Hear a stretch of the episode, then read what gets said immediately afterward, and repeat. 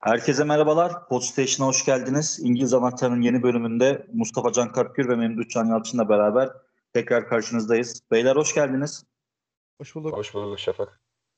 Ee, Premier Lig ilginç başladı. İlginç devam ediyor. Favoriler sürekli kazanamıyor. Ee, hatta Big Six dediğimiz takımların bazıları puan tablosuna baktığımda rezil kepaze durumda. Bazıları futbol olarak da rezil kepaze durumda. Ki bu hafta çokça rezil takım gördük, çokça rezil futbol gördük. Ben hani hem Arsenal maçında hem United Chelsea maçında yani e, tamam biz bu işi profesyonel olarak yapmıyoruz belki biraz günlük hesabı yapıyoruz ama bu podcast olmasaydı yani bunu bir iş olarak görmeseydim ben bu maçları ortasına muhtemelen kapatırdım. Bilmiyorum siz ne düşünüyorsunuz? Vallahi biraz nazar değdirdik herhalde. Önceki haftalarda e, çok böyle gollü karşılaşmalar oldu, güzel geçiyor falan derken bu hafta biraz şeye döndü olay. E, hani attiklere ben, benzer e, maçlar vardı. Çok sıkıcı maçlar vardı. Çok temposuz maçlar vardı. Taktik Toplamda açıdan golü- toplamda 3 golü geçen bir maç olmadı. Gol ortalaması Evet. Evet abi artı 7 artı 7 giderken. Ya en azından önceden böyle maçlar oluyordu ama e, biz geçen hafta da söyledik. Hani taktiksel açıdan e, çok konuşabildiğimiz maçlar oluyordu. Ama biraz o konuda hem bu hafta hem gol bakımından hem de bu taktiksel savaş bakımından çok çok ama çok kısır bir hafta geçti. E, ben de bu haftadan çok memnun değilim yani. Senin açından nasıldı bu futbolsuzluk diyeyim? Ya aslında biraz da beklenen bir şeydi çünkü artık tempo gittikçe yükseldi. Ee, Şampiyonlar Ligi oynadı bu hafta içinde bazı takımlar, bazıları da bu hafta içi yani şu, şu günlerde oynuyorlar. Ama ben mesela yani Chelsea e, Manchester United maçından bu kadar kısır bir oyun, bu kadar sıkıcı bir oyun beklemezdim. En azından şey bekliyordum ben kendi adıma. İki tarafın savunması bir şekilde hata yapar bir gol olur falan. En azından öyle bekliyordum. Yani bu maçın 0-0 bitmesi zaten başlı başına bir olay yani. Hani ne kadar düşük tempoda, düş çok fazla pozisyona girmeden, çok risk almadan oynanan bir maç olduğunu gösteriyor bence. Bir de Chelsea'nin artık kalecisi olduğunu da gösteriyor bence. evet o da var. Onu da söyleyecektim. Mendy, Mendy olmasa belki yine bir gol olabilirdi. Gol çıkarabilirdi United buradan. O zaman beyler başlayalım e, United Chelsea maçıyla. Zaten haftanın maçı ne yazık ki e, bu maçtı. E, biraz e, maçı dizilişleri anlatalım. Çünkü maç içerisinde çok anlatılacak bir şey yok bence. Sadece dediğim gibi en büyük fark Chelsea'nin artık kalecisi olmasıydı. Yeni transferlerden Cavani de e, yağmurlu bir günde United formasına kavuşmuş oldu. Çok merak ediyorum ben mesela Cavani'nin Falcao gibi bir Premier Lig tecrübesi mi olacak? Yoksa burada da gol atabilecek mi? E, yüksek verimde. E, onu çok merak ediyorum. United açısından merak ettiğim şeylerden biri de o. İlk 11'lere bakarsak e, United biraz orta sahadaki o zenginliğini fakirliğe dönüştürmeye başardığı Solskjaer. E, hani sezon başında acaba işte Van de Beek, Fernandes, Pogba aynı anda mı oynar?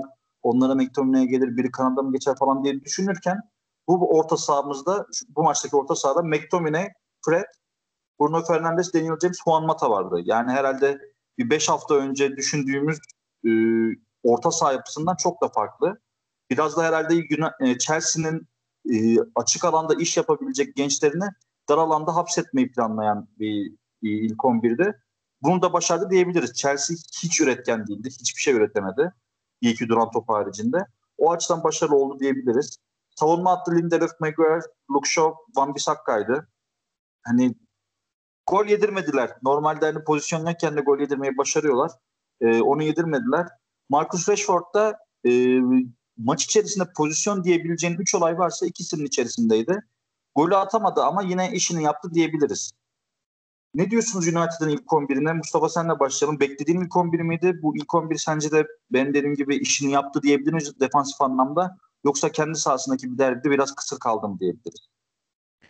E, bence defansif anlamda işini yaptı. Zaten bu 11 e, Newcastle United maçının ilk 11'in aynısı. Değil mi? Yanılmıyorum. Birebir aynısı. Hiç değiştirmemiş ilk 11'i. E, çünkü e, Newcastle maçında da Pogba, Pogba'ya kesik e, gelmişti hatırlıyorum ben. Yine şeyle başlamıştı. E, Fred Tominay ikilisiyle başlamıştı. Mata oynuyordu. Orada defansif anlamda memnun kalmış olacak ki e, aynı planı Chelsea karşısında defansif anlamdaki plandan bahsediyorum. E, uygulamış uygulamak istemiş belli ki.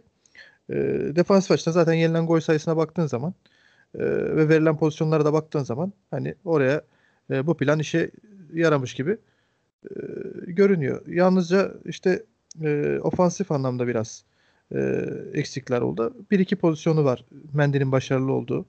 E, belki Mendy olmasa kalede Caballero veya Kepaze olsa yine e, tabela yapacaktı Manchester United ama e, Mendy'de bir tane Rashford'un kesme bir vuruşu var köşeye. Çok güzel kurtardı bence. Üst düzey bir kurtarıştı.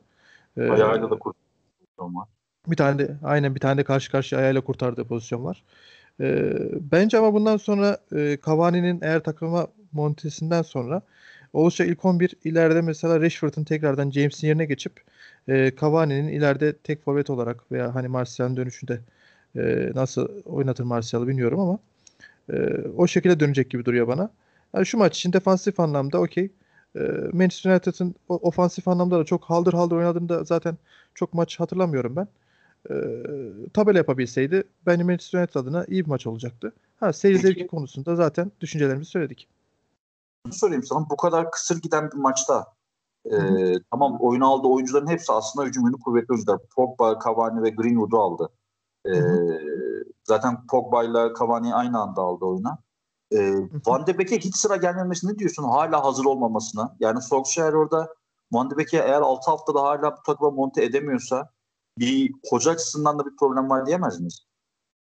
Abi diyebiliriz. Ee, o zaman tam ben diyecektim. Hani daha eğer monte ediyorsa bence sorun Van de Beek'te değil. Soskayer'dedir diyecektim. Sen zaten e, güzel bitirdin. Bence de sorun Van de Beek'te değil. Bence hocada. Çünkü Van de Beek girdiği maçlarda gerçekten hani kötü oynadığı ben maç hatırlamıyorum. Girdiği maçlarda etkili bir performans sergiledi. Ee, bence bir artık yavaş yavaş orta ya Van de Beek'e de üzülüyorum açıkçası. Hani daha çok Soskayer'den çok Van de Beek'e üzülüyorum. Çok sevdiğim bir oyuncu. Ee, çok da bu takımda iş yapabileceğine inanıyorum. Bruno Fernandes'le beraber çok iyi ikili olacağına inanıyorum. En azından bazı maçlarda yani kendi evindeki maçlarda Bruno Fernandes'e değerlendirip arkayı işte McTominay ile toparla veya e, Matic ile toparlayabilir atıyorum. Ya Van de Beek her pozisyonu tamamlayıcı tamamlayıcı bir oyuncusu olabilir. Böyle bir joker bir adam varken hani 3 oyun değişikliğinde sıranın ona gelmemesi benim biraz tuhafıma gidiyor açıkçası. Ee, hani en azından mesela Greenwood yerine daha erken bir zamanda Van de orta sahaya alabilirdi. Belki bir orta sahada bir kreatiflik olabilirdi. Belki atacağı bir derin top veya skorer özelliği de var. Hani Greenwood kadar olmasa belki ama yine Van de Beek de skorer bir oyuncu. Skora katkı yapabilen bir oyuncu. Asist olsun, gol olsun. Ee, belki bir katkı alabilirdi abi. E, Memdu sen de Chelsea 11'ini inceleyelim. Kale dediğimiz gibi bir kaleci vardı yıllar, aylar sonra. E, dizilişini değiştirdi Lampard. 4-3-3'te çok verimli olamadığı konuşuldu, üretemediği konuşuldu sürekli. Şampiyonlar Ligi maçında da gol atamadı zaten. Bu maçta da gol atamadı. 3-4-2-1 dizilişiyle çıktı. 3-4-3 diyebiliriz. İlerideki üçlü serbest de Pulisic, Werner, Havertz sürekli yer değiştirerek oynadılar. Çok böyle mevki disiplini yoktu. Gerideki üçlü de Thiago Silva, e, Zuma ve Aspilicueta vardı. Önlerinde Jorginho Kante, Chilwell, Reece James açık. Yani orta sahadaki o Mason Mount'lu, Hakim Ziyeh'li hani kadroyu övdüğümüzde Kovacic'ti. O orta zengin orta saha yapısını göremedik. Resmen yani orta saha yoktu diyebiliriz. İki tane ön stoper Kante ile Jorginho bu sene özellikle tekrar geri atmaya başladı kendini Jorginho. Ben bu konudan çok rahatsızım. Ee, sadece zamandaki gibi oynuyor. Bu kadar üretim konusunda eleştirilere maruz kalıyorken Lampard'ın bu 11 ile çıkmasına ne diyorsun? Sence doğru bir 11 miydi Old Trafford'a çıkmak için? Belki geçen seneki yaşadığı bu büyük maçlardaki sıkıntı vardı yani. Mesela geçen sene ben şey hatırlıyorum. İlk haftalarda arka arkaya böyle hem Arsenal'le hem United'a yenilmişti galiba. Özellikle United maçını iyi oynayıp ilk yarı iyi oynayıp ikinci yarıda yenilmişti. Dört yemişti. Bir de savunma problemleri de olduğu için bence üçlüyü öyle bir o yüzden şey oldu yani hem e, işte Rashford, Fernandes belki o, o üçlüyü biraz daha kontrol edebilmek adına üçlüye döndü. Bir de zaten e, savunma sorunları her hafta tekrar eden kaleciyle beraber bir takım olduğu için bu haftayı belki gol yemeden kapatmak istemiş olabilir. O açıdan bir diziliş, formasyon değişimine gitmiş olabilir. Ee, bence asıl nokta hala hala ideal üçlüyü bir türlü hücum hattında bulamıyor ya. Yani şey olarak e, Werner forvet mi olacak? Werner baş, e, ya da Werner'in yanları yanında kim olacak? Havertz 10 numara mı olacak? Kanatta mı olacak? İşte Ziyeh bir türlü e, uyum e, yerleşemedi kadroya. Biraz gol sıkıntısını ben ona bağlıyorum. Bu e, ilerideki üçlüyü tam olarak netleştiremedi. Bir de tabii kafada da sürekli bir savunma açığı var. Artık o biraz daha Mendy ile beraber azalacak ama hala Lampard'ın kafası bence net değil. Yani ne yapacağını ne yapacağını çok şu an hayal edemiyorum. Biraz daha e, zamanla gelişecek galiba ama bu zaman da ne kadar olacak? Yani ilk başladığından beri 6-7 hafta oldu artık. 6 hafta olmuş. E, hala doğru düzgün bir Chelsea oyunu göremedik. Bu, bu kadar zamanda. Bir buçuk aylık bir süreçte. Yani kadronun esneklik göstermesi olumlu bir şey ama bu kadar belirsizlik göstermesi aynı derecede olumlu bir şey mi? Ya çok emin değilim açıkçası. Tamam hani ilerideki mesela Werner'e şey demiş. Sen serbest oyna. Kimi zaman sola atıyor kendini, kimi zaman sağ atıyor. Kimi zaman 9 numarada bekliyor. Hiç çizgiye basmadı neredeyse. Sürekli Werner'in etrafındaydı. Havertz desen yani bilmiyorum bu bu çocuk bu şekilde hayır değil bu çocuk kim olsa verimli olamaz bence yani hani adamın bir defa sahada bir soru, savunma açısından hiçbir sorumluluğu yok. Bence şu anda bu kadar özgürlüğe sahip olabilecek bir durumda değil. E, maç içerisinde bir pozisyon vardı. Luke Shaw'ın böyle ikiye birle içeri girdiği bu mata vardı ya. E, sol ayağıyla vurdu, Mendy çıkarttı ters ayakla yakalamasına rağmen. Mesela o pozisyonda pozisyonun başlangıcında Luke Shaw sol bek o sırada Havertz sağ açık oynuyor normalde. İlerideki üçlünün sağında. Abi adam yanında Alver'e giriyor. Hiç arkadan takip bile etmiyor, izlemiyor. Yani Lampard'ın bu oyunculara bu kadar fazla esneklik ve rahatlık vermesi ve ondan sonra siz önde üçünüz istediğinizi yapın biz arkanızı yedi kişiyle toplayalım demesi yani geçen sene çok böyle modern dikine futbol oynattığı için övdüğümüz Lampard'ın çok çağ dışı çok anlamsız bir e, mantaliteye geçtiğini gösteriyor benim açımdan. Ki istatistikler de aslında aşağı yukarı bunu söylüyor. Maç için istatistiklerine bakarsak koca Chelsea 90 dakikada 6 şut çekmiş. Kareyi bulan şut sayısı 1. O da tehlike yarattığını söylemek hiç mümkün değil. Toplu oynama yarı yarıya. Pas istatistikleri aynı eşit diyebiliriz. Savunma istatistikleri vesaire. Hani sadece kornerlerde United'ın bir üstünlüğü var. Ama hani United biraz daha yaratıcı, daha baskılı göz, gözükme, gözükmesinin sebebi 14 şut çekmiş kareye, 4'ü kareyi bulmuş. Bunların 2-3 tanesi de gol olabilirdi bence karede Kepa olsaydı. Yani hem Mata'nın şutu hem Rashford'un iki şutu Kepa olsaydı en az iki tanesi goldü bence. Ve hani United o açıdan istediğini alabilirdi. Fakat e, Mendy transferi biraz dengeleri değiştirdi gibi. Sen ne diyorsun Mustafa Chelsea'nin savunma yapısıyla Mendy ile beraber ve bu üçlü yapıyla beraber biraz daha böyle e, en azından bir puanı garantileyecek savunma hattına sahip oldu mu Chelsea bence şu anda? Bence olmadı. Yani ben çok beğenmedim Chelsea savunma açısından. Ee, çünkü hani dediğin gibi kalede Kepa veya Kabayar olsa gerçi bu savunmayla alakalı değil. Biraz oyuncu, kaleci yetenekleriyle alakalı ama olsun yine de e, pozisyon e, verdi. Mendy'nin ekstra e, başarılı olduğu pozisyonlar vardı. E, bir de abi Thiago Silva beklenildiği gibi başladı mı sence? Ya şimdi Thiago Silva'nın fiziki kondisyonunun e, hem bu Paris Saint Germain'le finale kadar gitti takım. Dinlenemedi. Ondan sonra geldi hemen lig başladı. E, hazırlık kampı Bunlar diye bir şey yani. mümkün değildi. Yani mümkün onun değildi. fiziksel kondisyonunu toparlaması 37-38 yaşında ya da kaç evet. 35 yaşında mı? Hani onun ister istemez daha çok zaman alacaktır diğer oyunculara göre. Bence de abi. Ben de senin gibi düşünüyorum. Hani orada da bir bence bir zaafı var Chelsea defansının. Ee, burada da bir sıkıntı yaşıyorken bence e, Lampard'ın şu oyun stilini biraz daha e, hem e, yani arkadaki oyunculara yük bindirme olayını biraz daha iyi ayarlaması gerekiyor. E, bunu ayarlamadığı zaman Chelsea bence her maçta problem yaşayacak e, potansiyele sahip abi. E, ve yani bu güzelim kadro bu şekilde giderse bence araya gidecek. E, kimse bu Chelsea'den beklenilen e, potansiyeli e, göremeyecek diye düşünüyorum ben. E, Peki Lampard hem, araya gider mi? Sana öyle bir kontra soru sorayım. Abi bence böyle devam edecekse bu kadro Lampard da araya gidebilir yani hiç sıkıntı yok. Gidebilir yani. Peki şöyle söyleyeyim. Şimdi geçen sene daha genç bir kadro, transfer yapamamış bir kadroyla Şampiyonlar Ligi potasına girmesini oynattığı oyunu hepimiz çok övdük. Lampard'ın evet. oyuncular üzerindeki etkisini, hakimiyetinden bahsettik ki işte Mason Mount'tur, Tomori'dir. Ee, daha önceden tanıdığı genç oyuncular, alt, alt liglerden gelen oyuncuları verimli kullanmasını hep övdük. Şimdi oyuncuların profilleri yükseldikçe Lampard'ın saha içerisindeki hakimiyeti azaldı diyebilir miyiz? Yani bu ego savaşının bir ego durumu mu var burada sence? Ego savaşı demeyelim ama e, Lampard'ın biraz daha teknik direktörlükte zaman geçirmesi gerekiyor diyelim. Hani biraz daha tecrübe diyelim. e, bu kadar erkenden bu kadar egoya sahip olmak da bence hani bana göre saçmalık. Hani teknik direktörün daha kaçıncı yılındaki hani Lampard atıyorum hani bir 10 yılı 10, 12 yıl 13 yıl devirmedi ki sanki. Hani e, ego bir de ego yapacak hani öyle bir şey de yok. E, durum da yok. Hani e, sadece geçen seneki e, oynattığı futbol, aldığı güzel galibiyetler falan. Hani bu da e, her teknik direktörün belli başlı dönemlerinde belki başına gelebilecek sıradan bir olay benim açımdan. Hani kendi açımdan konuşuyorum. E, onun yüzden ego savaşı verecek bir hali yok abi. E, şimdi bence takımın e, oturtamadığı şu kimyasını önce çözmesi gerekiyor. E, aldığı yeni oyuncuları en iyi şekilde monte etmesi gerekiyor. Havertz konusunda sen harika değindin. E, çok çok bence bu çok önemli bir konu. Abi defansif açıdan e, bir oyuncuyu bu kadar serbest bırakamazsın. E, Premier Lig'de hiç bırakamazsın. Hani burası İspanya Ligi değil abi. E, burada adamın yanından vurur geçerler. E, bunun önce bir farkına yani bunu en iyi bilenlerden birinin Lampard olması gerekiyor. Bence burada, burada kendini de sorgulamalı. Bu sebeple abi dediğim gibi önce takımın kimyasını e, çözmesi gerekiyor. Ve her oyuncuya e, bence bir görev vermesi gerekiyor. Her oyuncuya bir metot vermesi gerekiyor.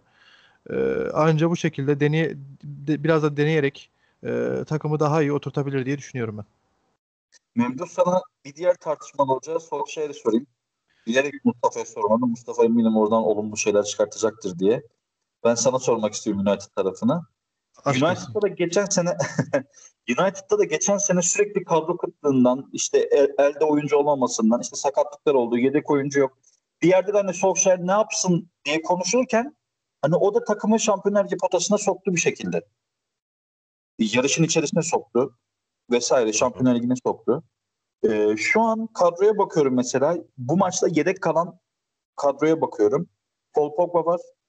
Matic var. Van de Beek var. Cavani var. Greenwood var. Kalede Dean Henderson var. Geçen senenin yani ligin en iyi kalecisi seçilir mi tartışmaların içerisinde olan bir kaleciden bahsediyoruz. Tamam belki stoper hattında hala bir zenginliği yok United'ın ama artık o kısır futboldan kurtulmamız lazım değil mi ya sence de? Kesinlikle gerekiyor böyle bir şey. Zaten e, Van de Beek meselesinde de öyle bir durum vardı. Oyuncu milli takıma gidip gayet güzel oynadı Hollanda milli takımında. 3 e, maç vardı zaten. Herhalde ikisinde falan e, 90 dakika oynamış olabilir. Tam emin değilim. Tam bakmadım ama bir de şöyle bir durum var. Manchester United'ın böyle çok acayip bir oyunu yok yani girip böyle uyum sağlamakta zorlanan da yok Van de Beek için. Yani o açıdan da ben ne, neye zamanı var onu da çok anlamış değilim. Yani yer bulamıyor mu? Saha içinde kafasında bir yer mi bulamıyor? Yani Fernandes'in alternatif olarak düşünüyorsan da mesela niye gidip bir oyuncuya bu kadar para yatırırsın ya da şey olarak yani potansiyelli yani, bir oyuncuyu. Juan yerine oynayamaz mı mesela? İçeriye eden serbest oyuncu olarak. Karan Juan Mata içeri oyuncusu diyebilir miyiz? Diyemeyiz. Yani Fred, Fred Fred, Mac, e, Fred veya McTominay'dan bir tanesinin yerine de oynayabilir. O, oraları da oynayabilen bir oyuncu. Tamam belki e, savunma orayı biraz daha sert tutmak istiyor olabilir ama yani Fred yerine kullanılabilir belki bazı maçlarda. E, 6-7 artık... Tottenham maçın handikapı diyebilir miyiz bu dizilişe? Belki olabilir yani şey olabilir yani. yani zaten genel olarak bir tane sert oyuncu orada kullanmaya çalışıyor. Ya McTominay ya Matic ikisinden birini kesin kullanıyor orada. Ee, ben, benim zaten daha önceden bir planım yani benim görüşüm biraz daha e, Leicester'ın yaptığına benzer bir oyun. Yani Fernandez'i ve Van de Beek'i aynı anda kullanmak gerektiğini düşünüyordum ben Manchester United adına. Artık e, Solskjaer'in bahane üretip bir şeyler e, nasıl söyleyeyim kısırlıktan veya şundan bundan eksiklerden bahane üretmektense artık bir sahada çözüm üretmesi lazım. Uzun da bir zaman oldu. Takımın başına geçeli neredeyse 2 yıl olacak. Hala ortada bir şey yok. Alınmış da bir 7 puan var. 10, 15. sırada Manchester United şu anda. Yani artık farklı bir şeyler üretmesi lazım. Farklı bir şeyler denemesi lazım. Bu maçta da hiçbir şey görmedik doğru düzgün açıkçası. Tamam birkaç pozisyon vardı ama öyle onun dışında da çok bir şey göremedik. Ee, ya orada şöyle yani. bir şey var. Sen Leicester örneğini verdin mesela bu orta saha yapısında Van de Beek'e yer açması için. Benim de kafamdaki ideal senaryo hala Yunanistan'ın çok büyük bir takım olduğunu düşündüğümden Ferguson zamanından kalan.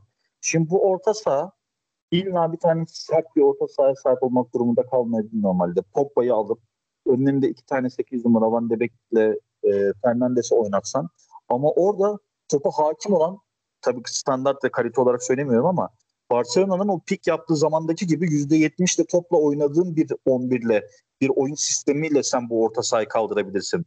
Yani Xavi Iniesta çok sert adamlar mıydı savunma yapacak adam kovalayacak. Ama top sende kaldığı zaman bu kadar fazla geriye koşmana gerek kalmıyor. Top nadir zamanlarda rakibe geçtiği zaman da o oyuncuları kalabalık yaratsın diye orta sahaya dizdiğin zaman bir şekilde geri savunma hattına toparlayabiliyordun.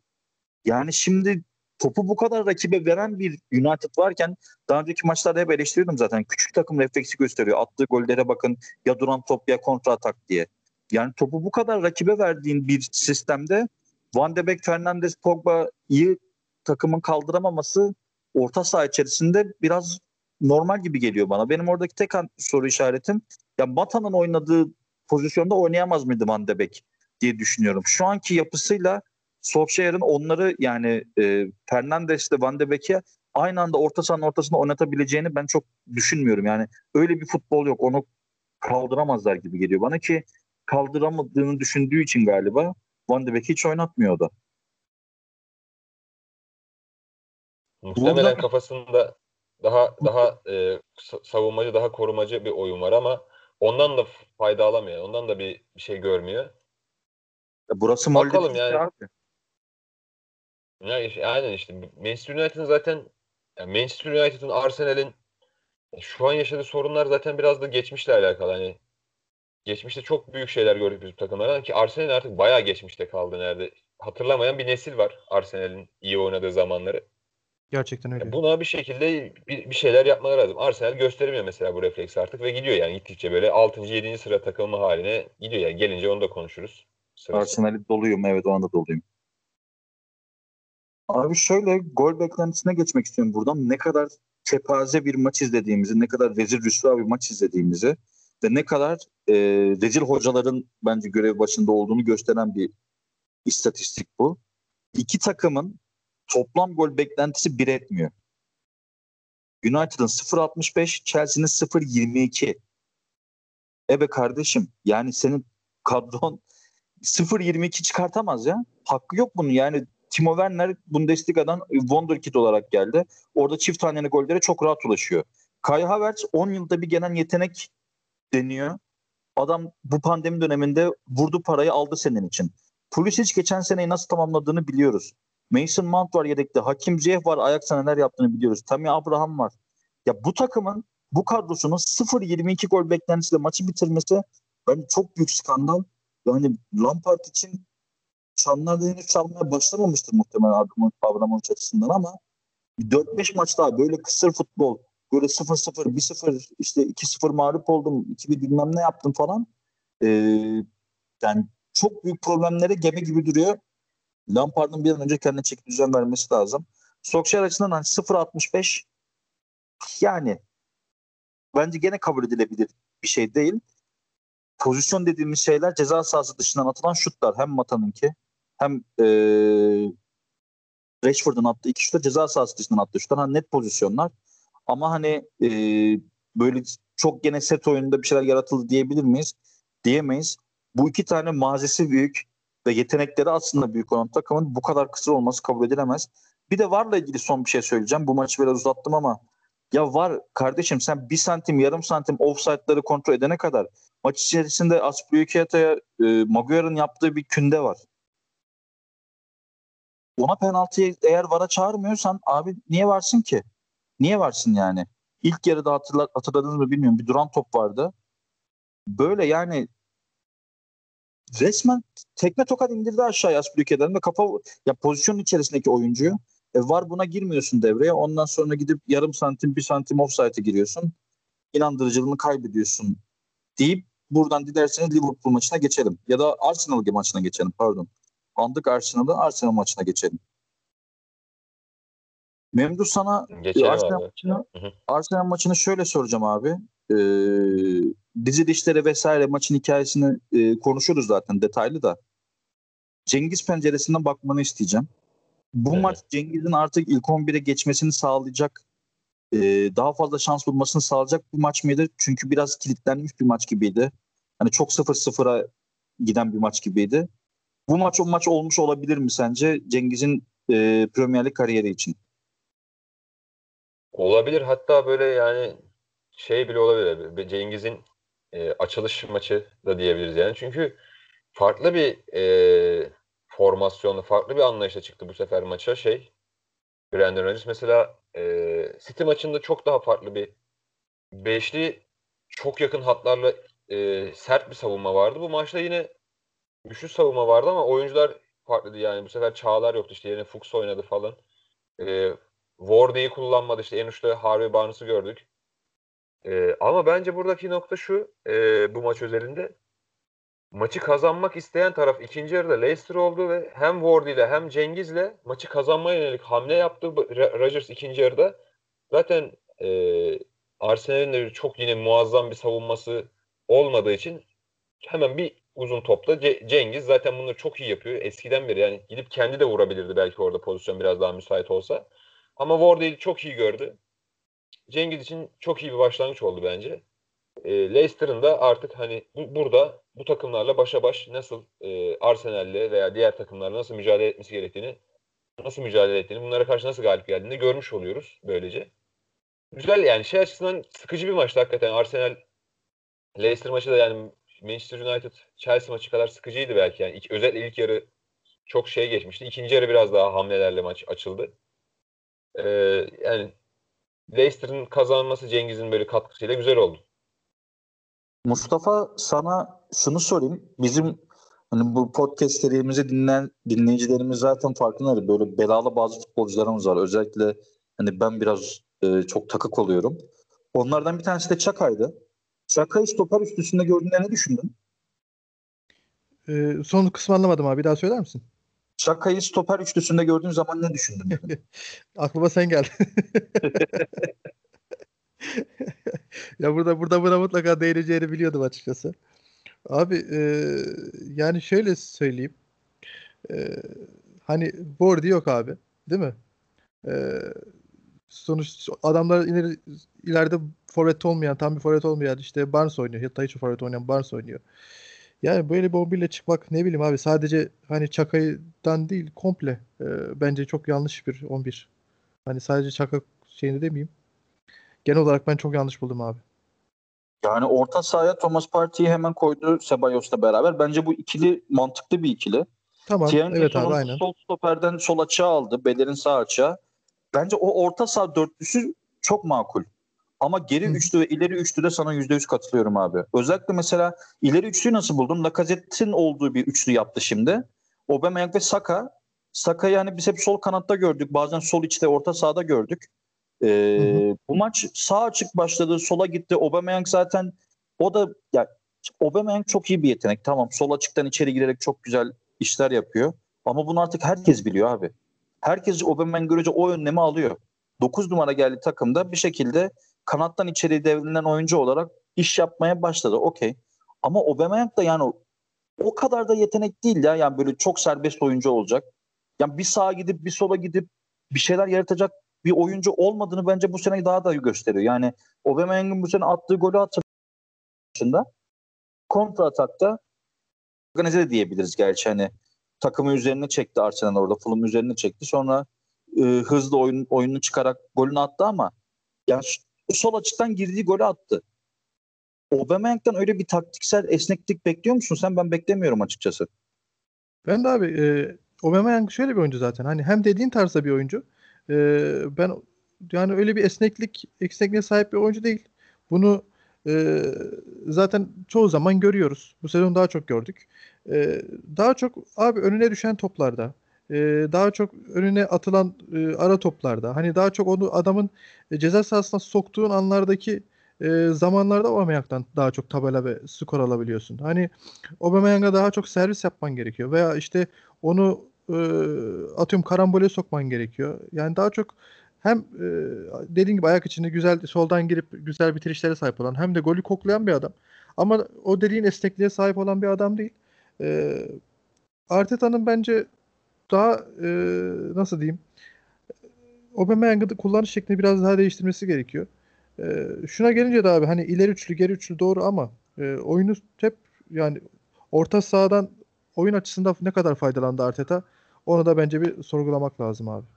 Doğru o kadar yani ya gömülü ya da dikini uzun topla oynadığın zaman orta sahadaki pas kalitesine çok da ihtiyacın olmuyor. Ona da Aynen %100 öyle. katılıyorum. Haklısın. David Luiz'le oyna David Luiz'le ile uzun top attığın zaman abi orta sahanın çok da bir anlamı kalmıyor açıkçası. Şakayla ilgili hani takıklığımı göstermek için şunu söyleyeceğim. Arsenal'in attığı duran topla kalecinin önüne park edip offside olmasına sebep olduğu için ayrıca tebrik etmek istiyorum kendisine.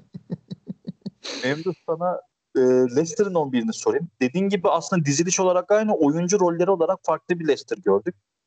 E, Çağlar'ın yokluğunda uzun süre yokluğunda mesela Christian Fuchs çok tempo kaybetmemiş mi ya? Yani üzerine gelmeyen Arsenal'e karşı bile ben aksadığını hissettim, gördüm. Çok e, ilerisi için Evans'ın yanına hani Fofana ile Fuchs ideal ikili olacak mı? Emin değilim. Yani bir şekilde orada dörtlü savunmaya mı dönmesi gerekir? Belki West Morgan'ı onda yaş ilerlemiş. O da tempolu bir oyuncu değil ama e, Fuchs bana ilerisi için çok alarm zilleri verdi gibi duruyor sol stoper bölgesinde. Sen ne diyorsun? İlk olarak onu sorayım. İkinci olarak da hani Castellani, James, James Justin açık orta saha, orta sahanın kenar oyuncuları gibi, çift yönlü oyuncular gibi oldu. Orta saha ikilisinde de Tielemans Mendy'yi kullandı. Pire'yi ileriye attı. Ee, sen ne diyorsun? Albright'ın biraz oraya girebilir mi? Ee, şeyin yokluğunda, Endidi'nin yokluğunda. Yoksa bu orta saha dörtlüsü ideal dörtlü olur mu Leicester için? E, Fuchs'tan başlarsak zaten 34 yaşına geldi artık ve şey de değil yani sol bek olarak da böyle çok hani tempocu bir oyuncudan ziyade biraz daha e, savunması sağlam e, işte ortaları güzel. Sert de şut çekerdi güzel sert şutları vardı. Ben onu çok beğenirdim mesela. Ama hem maç oynamama hem de yaşın ilerlemesi Fuchs'u tabii biraz etkilemiş. Belki bir iki hafta sonra toparlayabilir ondan çok emin değilim. Çünkü çok opsiyon da yok elinde Wes Morgan da yani Fuchs'tan da zaten en o şampiyonluk sezonunda bile ağır bir oyuncuydu. Şu an ne halledir hiç bilmiyorum. Yani çok kullanacağını zannetmiyorum orada. Belki Justin'i kullanabilir ama orada da çok alternatif yok. Justin'in yerine koyacağı, koyabileceği bir yere oyuncu da yok. Ee, ben şey olarak düşünüyorum bir de Albright'ın kanatta verimli olduğunu düşünüyorum. Çok orta sahanın içine gelse biraz daha merkeze gelse ee, kanattaki kadar verimli olabilen çünkü biraz daha şey bir oyuncu Albright'ın bence nasıl söyleyeyim yani eski tip biraz daha İngiliz eski okul mu diyelim artık. Hı hı. O şekil biraz daha kanatta oynamayı seven hani ona göre hep kariyerini orada devam etmiş. Hep çizgide oynamış bir oyuncu. Bence biraz daha Prat'ı kullanacaksa hani e, eski dizilişte kullanırsa e, eski halde kullanırsa takım yani 4-1-4-1 gibi o Mendy'nin tek Madison ve Tillemans'ın 2-8 veya 2-10 numara gibi oynadığı düzende Pratt'ın orada çok yer bulabileceğini düşünmüyorum. Çünkü Kanada bence Cengiz daha daha uyumlu, daha uygun bir oyuncu. Kanat, e, sağ kanattan gelmek için. Yani orada biraz daha eli geniş Brandon Rodgers'ın. Hücum hattına biraz daha geniş. Savunmada bu sene gerçekten sıkıntı yaşıyor. Yani hem Chilwell'in ayrılması hem de Çağlar'ın sakatlanması şimdi. Savunma yönünde biraz daha sorunları var takım. Yani ideal 11'inde Leicester'ın en ileride Ward'u tabii ki. Biz duygusal da bakıyor olabiliriz ama Cengiz zaten formayı alacak gibi duruyor. Sağda Cengiz, solda Barnes. Eğer Madison'ı orta sahaya çekecekse, çekmeyecekse solda Madison. Belki Pire'yi dediğin gibi orta sahaya Tillemans'ın yanına alabilir ya da Mendy ile biraz daha savunmayı toparlamak için hani bu ikili devam edebilir gibi duruyor. Orada herhalde e, şu anda gözüken eğer Cengiz ilk 11'i garantilerse forma rekabeti Madison'la Harvey Barnes arasında gidip gelecekmiş gibi duruyor. Madison'da çok kesilebileceğini düşünmüyorum açıkçası. Eğer orta sahaya çekilmezse Harvey Barnes'a yavaştan yedek kulübesi yolu gözüküyor gibi yani Cengiz açısından öyle olmasının daha umutlu olacağını, bizim açımızdan daha mutlu olacağımız bir şey olacağını söyleyebiliriz. Maça döner, maçın istatistiklerine dönersek ilk yarıda biraz Arsenal hani kornerden gol attı, offside oldu. Bir tane Lacazette'in kafası var. Fuchs geriden uçan tekmeyle geldi. Çok geç kalmıştı, geride kalmıştı zaten ama neredeyse boş kaleye atamadığı pozisyonlar var falan filan derken e, toplamda Arsenal bir şekilde 12 şut çekmeyi başarmış ki bunun sadece 4'ü kareyi bulmuş. Diğer taraftan Leicester'a bakarsak 6 şut çekmiş kaleye, ikisi kaleyi bulmuş, bir tanesi de gol. O açıdan çok verimli bir gece geçirdiğini söyleyebiliriz. Ama hani iki takımın da 90 dakikada kaleyi bulan toplam şut sayısının 6 olması e, biraz da sıkıntı gibi. Topla oynamada Arsenal %56, Leicester %43-44 civarında. E, iki takım da aslında birbirlerine topu bırakmaya çok istediler. Sonuçta da zaten istatistik ortada kalmış. Ee, çok da verimli bir maç olduğunu futbol açısından söyleyemeyiz. Ee, gol beklentisine bakarsak eğer Arsenal 0.74, Leicester 0.74 yine eşit. Bu 0.74'ten hani daha az pozisyondan daha net pozisyona girdiğini görüyoruz Leicester'ın. Arsenal'de 14 şuttan sadece 0.74 gol beklentisi olması yaratıcılık açısından çok sıkıntı yaşadıklarını gösteriyor gibi. Ee, Mustafa sana şunu sorayım. Arsenal için e, reçeteni sorayım. Benim de sonra Leicester için reçeteni soracağım. Sözüm nedir? Yani kendi sahasında gol beklentisinde biri nasıl geçecek bu Arsenal? Nasıl verimli, güzel, bizim o top 6 takım dediğimiz Arsenal futbol oynayacak elindeki bu kadroyla. Var mı bir tavsiyen? Abi tavsiyem e, bence de, yani öncelikle e, Aubameyang'ı gole daha yakın tutması gerekecek. E, ve bence artık şu partinin de gelişinden sonra e, Ceballos ve Partey ikilisini bence daha çok kullanman orta sahada geçişlerde. E, kanatlarda hani doğruyu bulmuş gibi gözüküyor. Bellerin ve Turney ileride bence mantıklı abi. Katılıyorum sana o konuda.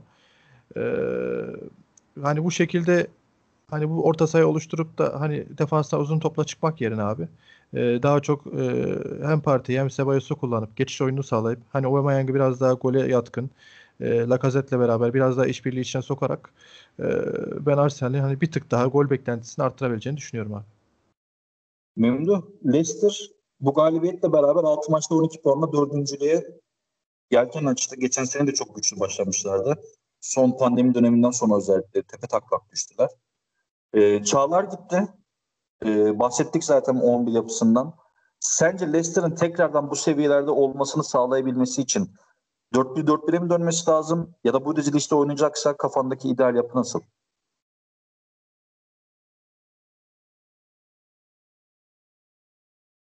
Emre? Heh, pardon mikrofonumu kapatmışım da ben bir şey yapmışım. ee, bu tarz maçlarda e, sonuç aldılar. Bu üçlü dizilişle. Özellikle City maçındaki oyuna ben çok çok bayıldım yani. inanılmaz iyiydi. Yani City'yi nasıl durdurursun, City'yi nasıl etkisiz hale getirirsin tamamıyla hani ekstra bir gol yemelerine rağmen. Arsenal zaten biraz daha üretimi sorunlu bir takımdı. Onları da zaten tamamıyla durdurdular. Ee, bu tarz maçlarda bu dizilişten, bu oyun yapısından faydalanabilir ama bence e, biraz daha mesela atıyorum e, daha düşük seviye West Bromwich'le işte ne bileyim daha kendine yakın takımlarla atıyorum işte Southampton'la vesaireyle oynadıkları zaman o eski 4-1-4-1'e geçerlerse o şekilde bence çok başka bir şey başka bir seviyeye çıkabiliyor takım. Yani hem Madison hem Tillemans hem Harvey Barnes var işte Wardesi şusu bu yani bekler geliyordu falan. Onu bence ikisini bir, birden götürebilecek yapı e, güçte bir takım. Eğer öyle olursa Leicester e, bu sezonda yani yine dördüncülüğü kovalayabilir. Çünkü zaten Manchester United'la Arsenal'in durumu ortada. Tottenham yani biraz daha toparlandı. Yine dördüncülüğü kovalayabilirler bence. Bu iki ikili yapıyı sürdürürlerse. O zaman buradan Liverpool'a geçelim. E, dördüncülüğü değil şampiyonluğu kovalama açısından tekrar bir düştüğü yer çok da düştü diyemeyiz ama e, iki maçta 5 puan kaybettikten sonra galibiyetle döndü Liverpool diyebiliriz. E, hem de Sheffield karşısında mağlup duruma düşmelerine rağmen. Sheffield'ın da acil olarak puana ihtiyacı vardı. E, Mustafa sana şunu soracağım Liverpool'la ilgili. İlk önce tabii ki malum stoper hattını soracağım. Fabinho'da daha önce tahmin ettiğimiz gibi Fabinho'yu stopere çekti. Fabinho bence maç boyu çok aksadı. E, penaltı yaptırdı. Ki en son Şampiyonlar Ligi maçında da sakatlandı. Ne diyorsun? Bu Liverpool savunma hattı ne olacak bundan sonra? Bu maç özelinde e, nasıl buldun Fabinho'lu stoper ikilisini? Ee, abi e, bence şeye gün doğdu ya. Nasıl diyeyim? Hani genç yetenekler diye, diye derler ya. Hani daha herhalde daha kısmetli olamazlardı herhalde. Önlerinde Van Dijk var abi. Hiç beklentileri yok. Van Dijk'ın hani sakatlanması dışında Van Dijk sakatlanıyor. Onun yerine Fabinho monte ediliyor. O da sakatlanıyor. Adamlar işte kendilerini parlatabilecek, Liverpool'da oynayabilecek, ee, belki de hani rüyalarını gerçekleştirecek şeylere sahip oldular. Ee, hani kısmet bu olsa gerek böyle şeylerde. Ben bu açıdan da bakıyorum biraz. İşin e, güzel tarafı. E, abi e, dediğin gibi hani Zaten şöyle söyleyeyim hani Joe Gomez ve Fabinho stoper ikilisinden önce beklentimiz ne abi?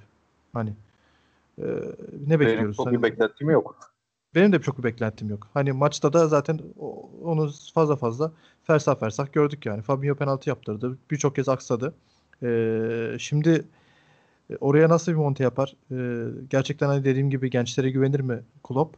Ee, bunu göreceğiz. Ee, Klopp'un tekrardan bir e, şapkadan tavşan çıkarma dönemi geliyor. Ee, antrenörlüğünü gösterme dönemi geliyor. Peki 4-2-3-1'e dönsine ne diyorsun? Yani e, Firmino'yu 9 numaradan daha çok böyle 10 numara pozisyonuna çekti. Firmino'nun formsuzluğundan bahsediyorduk zaten. Gerçi Evet bu maçta abi. boş kaleye de olsa golünü attı neyse ki belki de atlayacaktır bundan sonra. Moral olmuştur. Maça Salah ileride başladı ilk ön noktada. Ondan sonra Salah kendisini tekrar sağa attı. Diego Jota bu sefer 9 numara pozisyonuna geçti falan vesaire. Orta sahada bildiğimiz aslında Henderson, Wijnaldum e, şey e, Henderson, Wi- Wijnaldum önlerine de e, Firmino ile çıktı. Hı hı. Ne diyor? Yani, e, tekrar 4-3'e dönmesi gerekir mi? Yoksa bu 4-2-3-1'in avantajları hücum anlamında var. Çünkü çok yetenekli ayakları daha fazla sayıda ileriye atmış oluyor. Fakat savunmadaki zaaflardan dolayı bir yerde 4-3'e dönmek daha mantıklı olur mu? Mantıklı olur abi. Çünkü savunma da çok aksadı. Hani geri tarafta. Bence bir tık daha savunmaya yani şu savunma hattıyla buna dönerse çok başı arayabilir. Atabilir ama çok da yiyebilir. Yediğini geri çeviremeyebilir. Böyle sıkıntılar yaşayabilir. Biraz bana ritmini kaybettirmiş gibi geldi Liverpool'un. Çok böyle daha henüz alışılmış. e, Çünkü uzun zamandır bu taktikle oynamıyorlar diye hatırlıyorum ben. Görmedim yani uzun süredir. Ee, zaten maç oyun içinde dediğin gibi Salah kendini tekrardan çizgiye attı. Jota tekrar geldi falan. Ee, oradaki şeyi de bulmaya çalıştı. Doğru doğruyu bulmaya çalıştı. Ee, Valla şu maçtan puan çıkarması iyi oldu Liverpool'un. Yani bence sıkıntılı bir maçtı. Ee, ve bu, bu taktik de dediğim gibi yani ileri hattı bu kadar dörtleyecekse defansın geri hattının çok iyi olması gerekecek. Ama o da şu durumda halihazırda öyle pek e, şu taktiğe imkan verecek gibi durmuyor abi. Memduh sen Liverpool'un bu direnci göstermesine Sheffield gibi bir takıma karşı 13'te mağlup duruma düşüp ilk yarının sonunda bir tane, ikinci yarının ortasında bir tane gol atarak tabii bir de offside'dan yine iptal edilen gol var. Salah'ın attığı muhteşem bir gol vardı. Hı hı. E, Liverpool'un bu refleksi direnci göstermesi ne diyorsun? Şampiyonluk şampiyon takımı refleksi gösterdi diyebilir miyiz burada? E, ikinci olarak maçla ilgili Liverpool'un yine diğer maçlara göre son iki maçına göre daha böyle etkili ve efektif olduğunu söyleyebiliriz hücumda özellikle ikinci yarıda. Ama Sheffield çok rahat ikinci golü atabilirdi. Hatta zorlasa belki ikinci golü atsa sonrasında alınacak risklerle üçüncü golü atabilirdi. Yani çekirge bir sıçradı mı diyebiliriz Liverpool için bu maç üzerinde? Yoksa hani işler yoluna girmeye başlar gibi mi geliyor sana? E, Liverpool e, bu geriye düşme olaylarında reaksiyon göstermeyi artık biraz e, nasıl söyleyeyim başarabiliyor. Bu geriye düştüklerinde çok krize girmiyor. Yani bence 7 0 7 7'lik maçta 7 7 gol mü yemişlerdi Aston Villa'dan? 7 7 7. O maçta bile hani yine yani başka şeyler oldu yani. Çok sürekli savunmaya çarpıp goller yediler falan. Orada bile Liverpool belli bir oyunu devam ettiriyordu aslında. Hani maç kopmadan önce. Liverpool'un e, geriye düşüne reaksiyon vermek gibi bir sıkıntısı yok. Biraz daha e, hem sakatlıklarla hem işte bu sezon başında da konuşmuştuk. Yani eksik çıktılar oraya. 3 stoperle çıktılar. Lige 3 stoperle başladılar. En azından zaten hani temelde prensip olarak bir 4 stoperle çıkar takımlar. Hani lige başlarken dörtlü savunma oynayanlar, iki stoperi en azından yedekleyebilmek adına. Orada öyle bir tercih yapmadılar. Şimdi Van Dijk gitti, Fabinho gitti ve eller, ellerinde sadece iki tane stoper kaldı. Oradaki artık bu tercihler kimin hatasıydı? Klopp mu istemedi yoksa yönetim mi bu, bu hataları yaptı? Biraz daha savunma yönünden bence sorunlar var. Yoksa yani Salah'ı gördük yani Salah artık bu tek toplarda attığı golleri gördükten sonra Liverpool için hani skor üretmekte zorluk çeker diyemiyorum kendi adıma. Çünkü yani yarım pozisyondan bile Salah gol çıkarabiliyor artık. Ya zaten Mane'nin e, ne kadar golcülükte keskinleştiğini de gördük. Yani savunma e, sayısal olarak hani niteliği geçtim. Nicelik olarak şu an kırmızı alarm durumunda yani Liverpool'da çok büyük eksik var. Artık hani tekrar şimdi veya Matip veya Joe Gomez de sakatlanırsa çünkü Go- Joe Gomez de sakatlanmaya müsait bir oyuncu. Matip de. Orada Matip artık de kimi öyle. kullanacaklar ben merak ediyorum. Hani kullanacak eleman da kalmadı. Yani ya Milner'ı falan çekecekler herhalde her yerde oynuyor diye ya da bilmiyorum o e, Olympiakos'tan gelen sol bek Simikas stoperde de oynayabiliyor mu? Yani başka bir alternatif kalmadı takımda şu an. Ya iki sene önce Wonderkid diye Van der Berge diye bir oyuncu aldılar. Herenven'dendi galiba. Ya da Rölden miydi? O çocuk hiç piyasada yok. Kadroya giremiyor zaten. E, Mustafa'nın bahsettiği gibi genç yetenekler var. Hani hiç beklemiyorlardı ama belki oynayabilir. Nathaniel Phillips oynayabilir. Neko Williams genelde sağ tarafta sağ bek gibi oynuyor ama onu stopere çekebilir mi bilmiyorum. Ya da Andrew Robertson'ı sol stoper yapar mı? Biraz kalıplı oyuncu, çok tempolu ama hani acil durumlarda camı kırmızı çözümü olur mu? Bunların hepsini göreceğiz. Bir de dediğin gibi yaz ile ilgilendiklerini. Timo Werner Ozan Kabak duyduk stoperle ilgili. O da hani e, gerçekleşmedi ki Ozan'ın da çok böyle yüksek bir maliyeti yoktu yani şey yapmak açısından. E, serbest kalma maddesi açısından Liverpool standartlarında diyorum tabii ki normal bir şeyde bahsetmiyorum. Şu mevcut piyasada Ozan Kaban yani 40 milyon euro etmesi bence çok normaldi. Tabii pandemiden dolayı etkilendi biraz ama e, Klopp da çok böyle masum değil gibi geliyor bana. Bu kadar hani Van Dijk'ın demir adamlığına kesinlikle sakatlanmadığına ve istikrarına çok güvendiler. Yanına da işte Gomez var, işte e, Matip var. Çok sıkışırsak Fabinho var deyip orta sahada Thiago'yu alınca Fabinho biraz daha böyle tandeminden biri gibi. Hani oraya yedekleyecek biri gibi düşündüler. O da sanki. gitti şimdi. Şimdi o da gitti ki varken de ne kadar performans verdi bu maç üzerinde o da tartışılır. Bakalım bundan sonra her Liverpool maçı böyle 4-3, 3-2, 2-1 bitmeye aday bir şey olacak gibi duruyor. Eğer Dün bu arada tavşan Rice çıkartmazsa. Williams, Rice Williams aldı abi şeyin yerine. Fabinho'nun yerine defansa. Ya abi Williams'ı aldı. Williams da işte. Ya, daha çok genç abi. Bilmiyoruz ki yani üst seviyede çok- görmedik. Aynen. Şampiyonlar Yani Ligi'nde de yani görece kolay bir gruba düştü şimdi. O da var yani. Aynen öyle. Sheffield da bu arada haftaya stil yapıyormuş. Baktım da. Onlar da Sheffield içinde kötü çok gidiyor zor, işler. çok zor durumda. 6 maçta 1 puan var. Ee, onda zaten Fulham'ı da yenemediler. Diğer bir puanlı takım da Fulham zaten. Birbirlerini yenemediler. İşte Liverpool oynadı. Şimdi City oynayacak. Yani Chris Wilder hocam ne yapacak ne edecekse bir an önce yapması lazım. Onda da Evet. E, sen de hatırlatmışken söylemiş olalım. E, maçın istatistiklerine geçelim. Liverpool hücum anlamında gerçekten hani verimli bir gece geçirdi diyebiliriz. Topu ağlara yollayamasa da 17 şut çekti. Sadece 5 kale yapıldı. %62 top bölündü ki bu Sheffield'ın rakip olduğu maçlarda çok doğal değildi. Ama ilginç olan Sheffield'ın da Liverpool kalesine 13 şut çekebilmesi. Ki bunun sadece iki tanesi kaleyi bulabildi. Belki burada isabet oranı arttırsalardı daha farklı bir skordan daha farklı bir maçtan maç hikayesinden bahsediyor olabilirdi. Ki Liverpool'un 30 e, uzaklaştırma yapması maç içerisinde aslında Sheffield'ın ne kadar ceza sahasında Liverpool ceza sahasında gittiğini de gösteriyor. Veya o civarda bulunduğunu da gösteriyor. Bu yine Klopp hocama dikkat etmesi gereken şeylerden bir tanesi. Gol beklentisine gelirsek eğer bu maçta ilgili Liverpool 2.40 gol ortalaması gol beklentisinden 2 gol çıkartmış. Ee, biraz şanssızlıktan bahsedebiliriz herhalde burada. Sheffield'ın ilginç olan 1.40'tan bir gol çıkartmış. Sheffield'ın geçen seneki mesela takımda düşünüyorum. Anfield deplasmanında bir buçuk gol ortalamasında gol beklentisine çıkması artık bir şeylerin değiştiğini gösteriyor herhalde. Yani tekrar tekrar kendimizi tekrarlamış olmayalım ama Liverpool'un savunma açısından ilk maçta Van Dijk varken Leeds'ten 3 gol yediklerini de söylemiştim. Bu alarm veriyor savunma hattı. Artık iş alarmı geçti. Neye dönüşür gerçekten bilmiyorum. Klopp hocamı zor günler bekliyor. 2-3 de sürekli evlilik üzerinden metafor veriyor. Ee, inşallah evde her şey yolundadır diyelim Klopp hocama. Ve buradan e, Manchester City'ye geçelim. Olur abi. Geçelim. Manchester City'de ben keyif almıyorum. Takım istediği zaman tempo yapan, gerçi bu hafta Şampiyonlar maçında rahat kazandılar ama takım istese de tempo yani daha önce ile ilgili şunu söylüyordum. Fazla tempoya çıkmıyorlar, kendilerini verimli kullanıyorlar. Gerektiği kadar oynuyor diyebiliyorduk. Ki gerektiği kadar oynayabiliyorlar. Geçen sene şampiyonluğa mal oldu. Çünkü istedikleri zaman yapamadılar çünkü çok gol yediler. Abi bu sene de ya takım tempo yapmaya çalışırken yapamıyor gibi geliyor bana. En büyük kafamdaki soru işareti o. Memduh sana şunu soracağım. Ruben Diaz transfer oldu geldi ilk 11 başlıyor. Kyle Walker zaten sürekli orada. Cancelo'dan vazgeçmiyor ilginç bir şekilde. Guardiola hocam. Ben orada gerçekten çok şüpheliyim. Ve de Eric Garcia yine e, pike olarak görüyor onu anladığım kadarıyla. Orta sahada Rodrigo, İlkay, Bernardo Silva üçlüsü. İleride Raheem Sterling, Sergio Aguero ve Riyad Mahrez üçlüsü. Geçen haftalara göre biraz daha ideal üçlüye kavuştu diyebiliriz.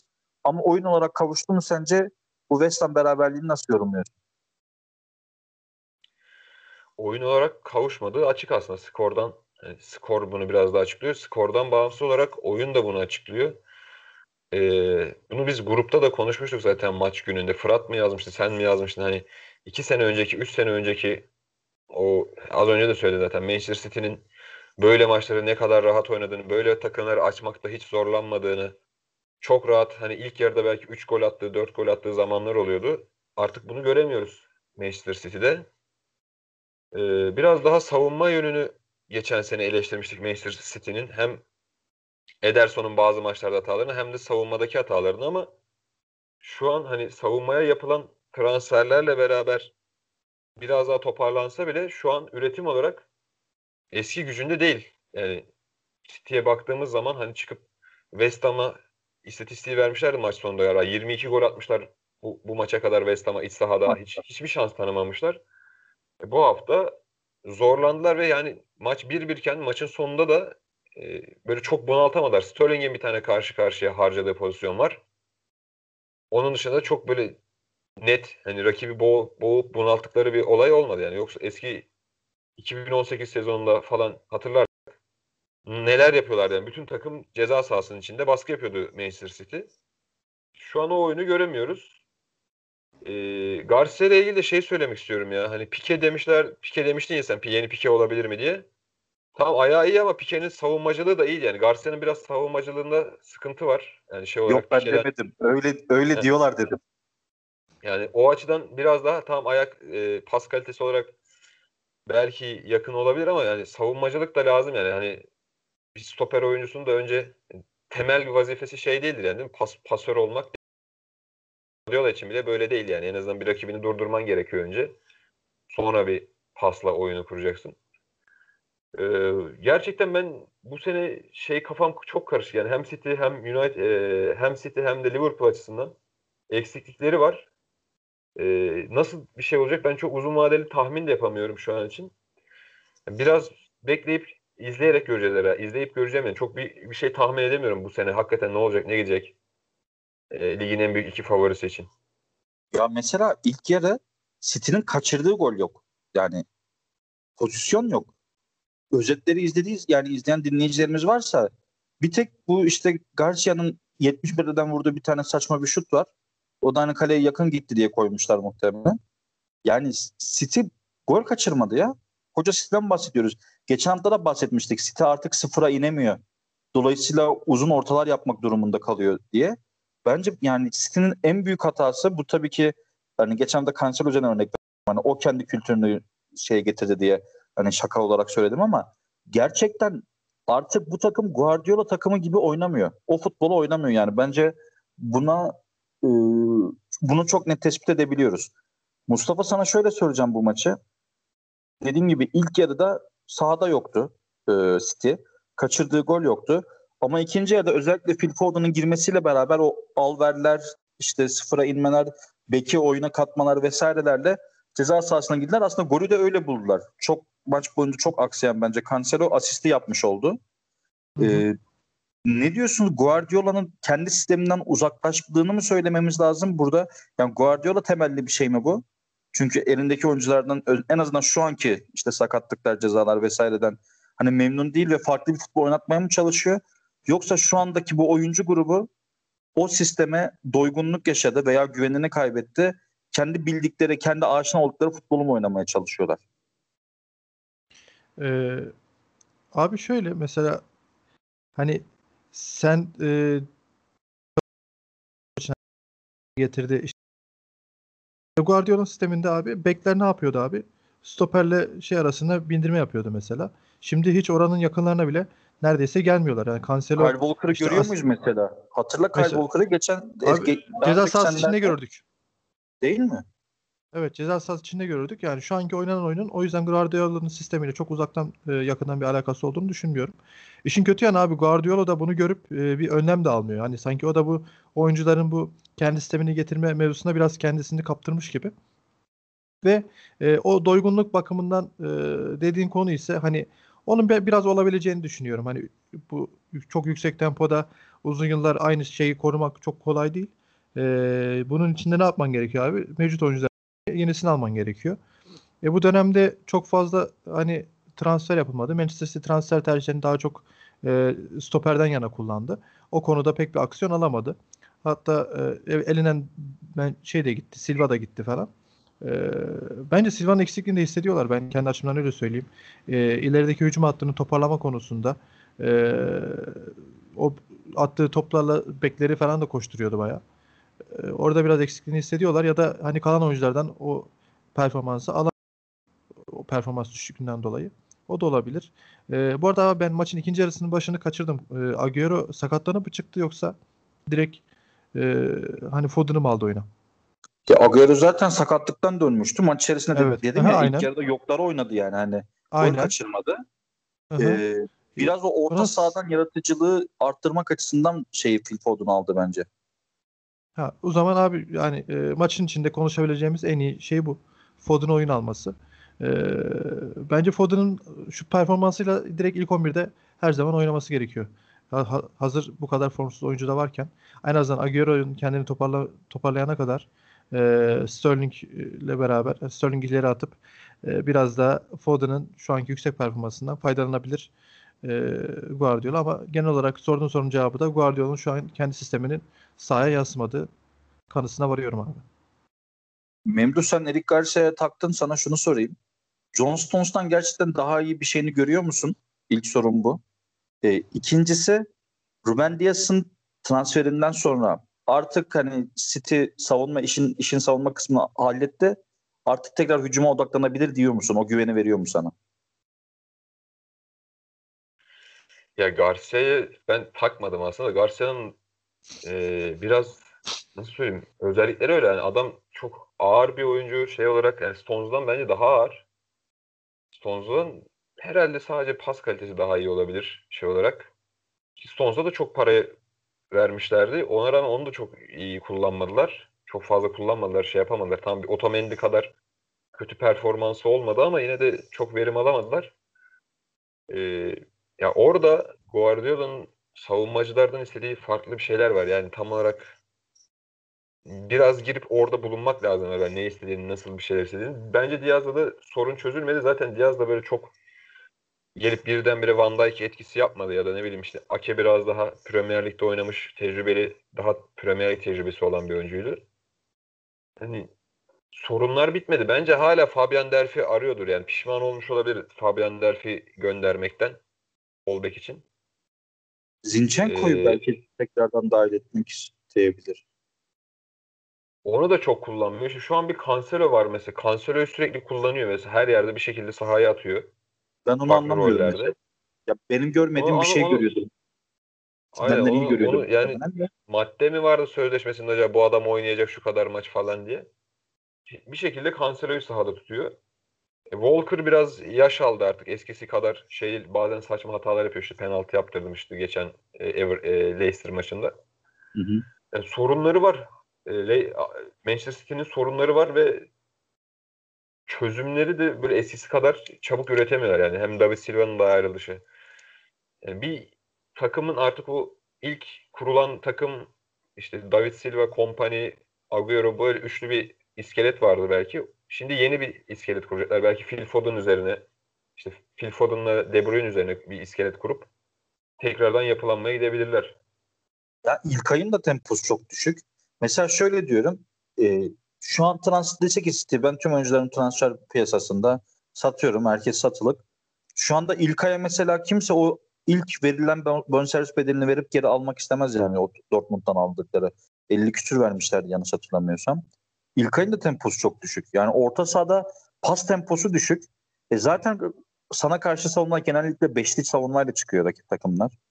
O kalabalığın içerisinde o kadar yavaş tempoyla pas yaptığın zaman o yaratıcılıktan e, mahrum kalıyorsun. Ki ikinci yarı işte biraz da skora refleks olarak tempo yapabildiler. Foden'ın girmesi çok etkiledi. Zaten yani istatistiklere bakarsak %70 topla oynamıştı. Yaratıcılık bakımından 7 tane pozisyonu var mıdır? Yoktur yani. Çoğunluğu ikinci yarıda olmak üzere 14 şut çekmiş, 7'si kaleyi bulmuş. West Ham 6 şut çekmiş, ikisi kareyi bulmuş, birisi gol olmuş. Leicester maçındaki yani Leicester Arsenal maçındaki performansa benzer performans göstermiş diyebiliriz. Topu tamamıyla City'ye bıraktılar. City 700'den fazla 750 yakın pas yaptı. Vesaire hani klasik bildiğimiz düşük tempolu Anadolu takımı nasıl kapanır işte kendi sahasında gelen büyük takıma karşı. Onun Premier Lig versiyonunu izledik ve hani City de çok da açamadı diyebiliriz. Gol beklentisine bakarsak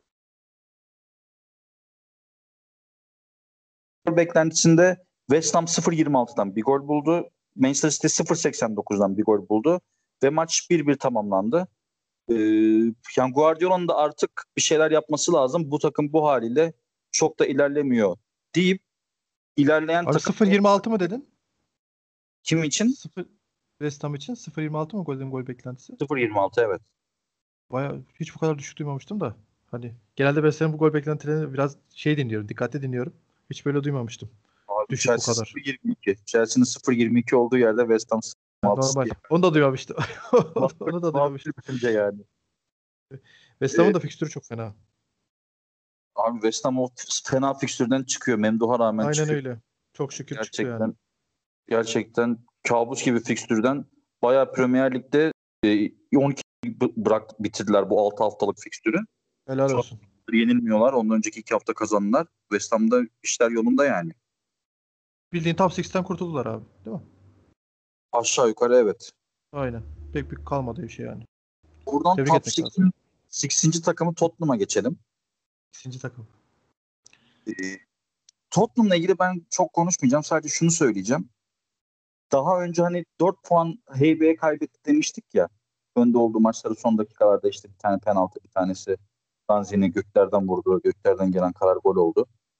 Bu maçta da 3 puanla ayrılması yani bu 3 puanı kaybetti 4 puana sayabilir gibi geliyor bana.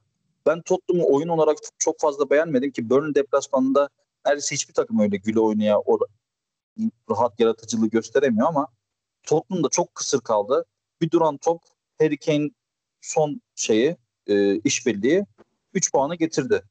Mustafa sen nasıl buldun Tottenham'ı? E, o benim dediğim 4 puanın kefaretini burada 3 puanla aldığı katılıyor musun? Yoksa hani maç bir şekilde yine Tottenham'ı kontrolledi diyor musun? Çünkü topla oynayan takım Tottenham'da. Yok senin dediğine katılıyorum abi. Valla ben aslında bu maç için konuşmam yani tek konuşmak istediğim şey şu Harry Kane'in kafa pası abi. Ya çok uzun zamandır e, hiç bu kadar güzel bir asist görmemiştim yani. Gerçekten e, hani Hani, sence oraya? ben bilerek attığını düşündüğüm için çok etkilendim abi. Bence ben bak bak yani vururken baktığını düşünüyorum. E, çünkü kafasını çevirerek o tarafa doğru indiriyor topu.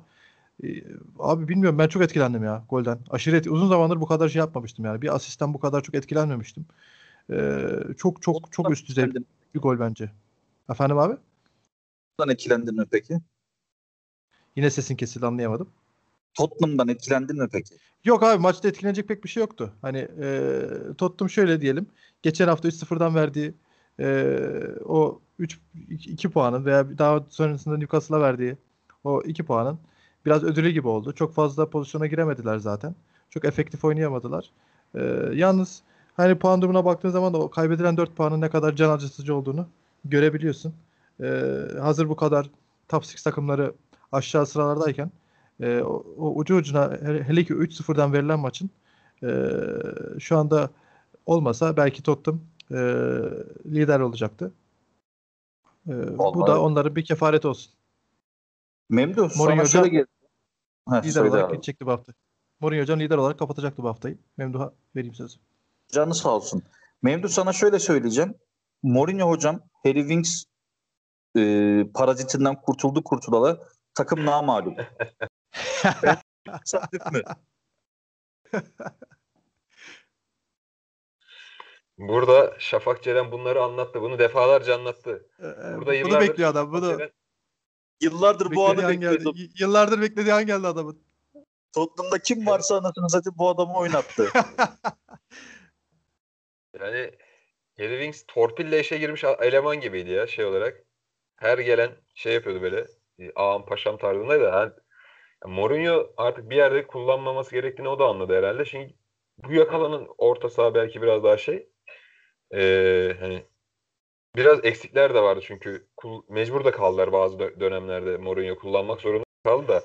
Ben de şey yapayım ya Kane hani kafa pasını verdi o tarafa baktı diyor ya Mustafa abi az önce. Adam gözü kapalı da buluyor ya hani bakmasına gerek yok artık. He- sonu sahanın her yerinde bulabilir. Yani bakmasına görmesine nerede olduğunu otomatik olarak buluyor artık zaten. Hiç öyle bir sıkıntıları yok. Ee, ama şey olarak da Harry Winks'in kesilmesi zaten biraz daha tempoyu arttırdı biraz daha e, pasları yavaş yani nasıl söyleyeyim oyun akışını yavaşlatan bir oyuncuydu. E, onun dışında da o kaybettiği puanları gerçekten arıyor şu anda Tottenham. E, zaten o 3-3 biten West Ham maçındaki puan kaybı tam bir skandal yani saha içinde bir anda oluşan bir şey ve yani Mourinho'ya da ben demiştim yani Mourinho'nun yok bu oyunculara yazar biraz daha diye. E, yani maç olarak gerçekten çok bir şey vaat etmedi. Yani pazartesi akşamı oturup da o maçı kaç kişi izlemiştir zaten çok çoğu insan yarım bırakmıştır herhalde son dakikalarını falan Üç. belki izlememişlerdir. Ama yine Kane ve Son çıkıp 3 puanı getirdi abi. Çok Ya başka bu da maç- söylenecek çok bir çok bir şeysi yok. Kane topu hem çizgiden çıkarttı hem golü attı. Kane bu maç 3 puan Kane aldı diyebiliriz bence. Golü attırdı daha doğrusu. Ama Kesin. şunu söyleyeceğim ben. Erik Dyer yani kimsin? Yani orada hakem resmen atağı kesti. O goldü bence o. Ee, bir tane pozisyon vardı böyle arkaya doğru seken topta kul kul arkasına doğru almaya çalıştı. 70. dakikaydı galiba. Christian Wood, Chris Wood direkt gole gidiyordu. Babacım sen kimsin? Sen daha zaten 3 hafta önce Newcastle maçında zaten ortalığı karıştırmışsın. İlk önce onu söyleyeceğim. İkincisi Ben Davis inanılmaz kötü. Çok aksıyor. Ee, yani Reguilon'un bence artık orada kadroya alması lazım. İlk 11'i alması lazım. Mourinho hocamın biraz bu Eric Dyer sol stoper oynadı bir de. Ve de Ben Davis ikilisini yani beraber oynatma konusunda biraz daha dikkatli olması lazım. Ben Davis sezona da çok kötü başladı. Çok da kötü devam ediyor. Ee, orada biraz aksiyon alınması lazım gibi geliyor bana. Daha fazla böyle sürpriz puan kayıplarına e, karşılaşmamak için. Ya maç genelinde konuştuk dediğim gibi yani Tottenham evet işte daha iyi yolda daha fazla tempo yapabiliyorlar. Harry Kane'le son zaten apayrı bir boyuta ulaştı.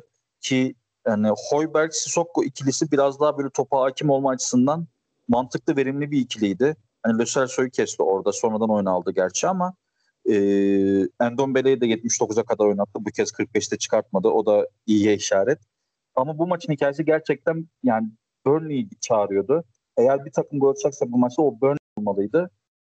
Çizgiden kornerden top çıktı. Kornerden golü attı Tottenham ve bir şekilde 3 puanı kazanmış oldu. Gol beklentisinde de zaten Burnley'nin 0.95'ten gol çıkaramadığını Harry Kane sayesinde ve Tottenham'ın 0.80'den bir gol çıkarttığını onu da Harry Kane ki son da çok güzel vurdu ama Harry Kane'in asist dediğiniz gibi anlamsız derecede güzel bir asistti. Ee, böyle olunca bir tarafta top çizgiden çıkıp bir taraftan imkansızdan top girince maçın dengesi ve skor değişmiş oluyor. Mourinho hocam dediğim gibi illaki yanıyordur kaybettiği 4 puanı ama burada da en az 2 puan bence 3 puan ama en az 2 puanı e, şapkadan tavşan çıkarak aldı diyebiliriz ve 5. diye yükseldi.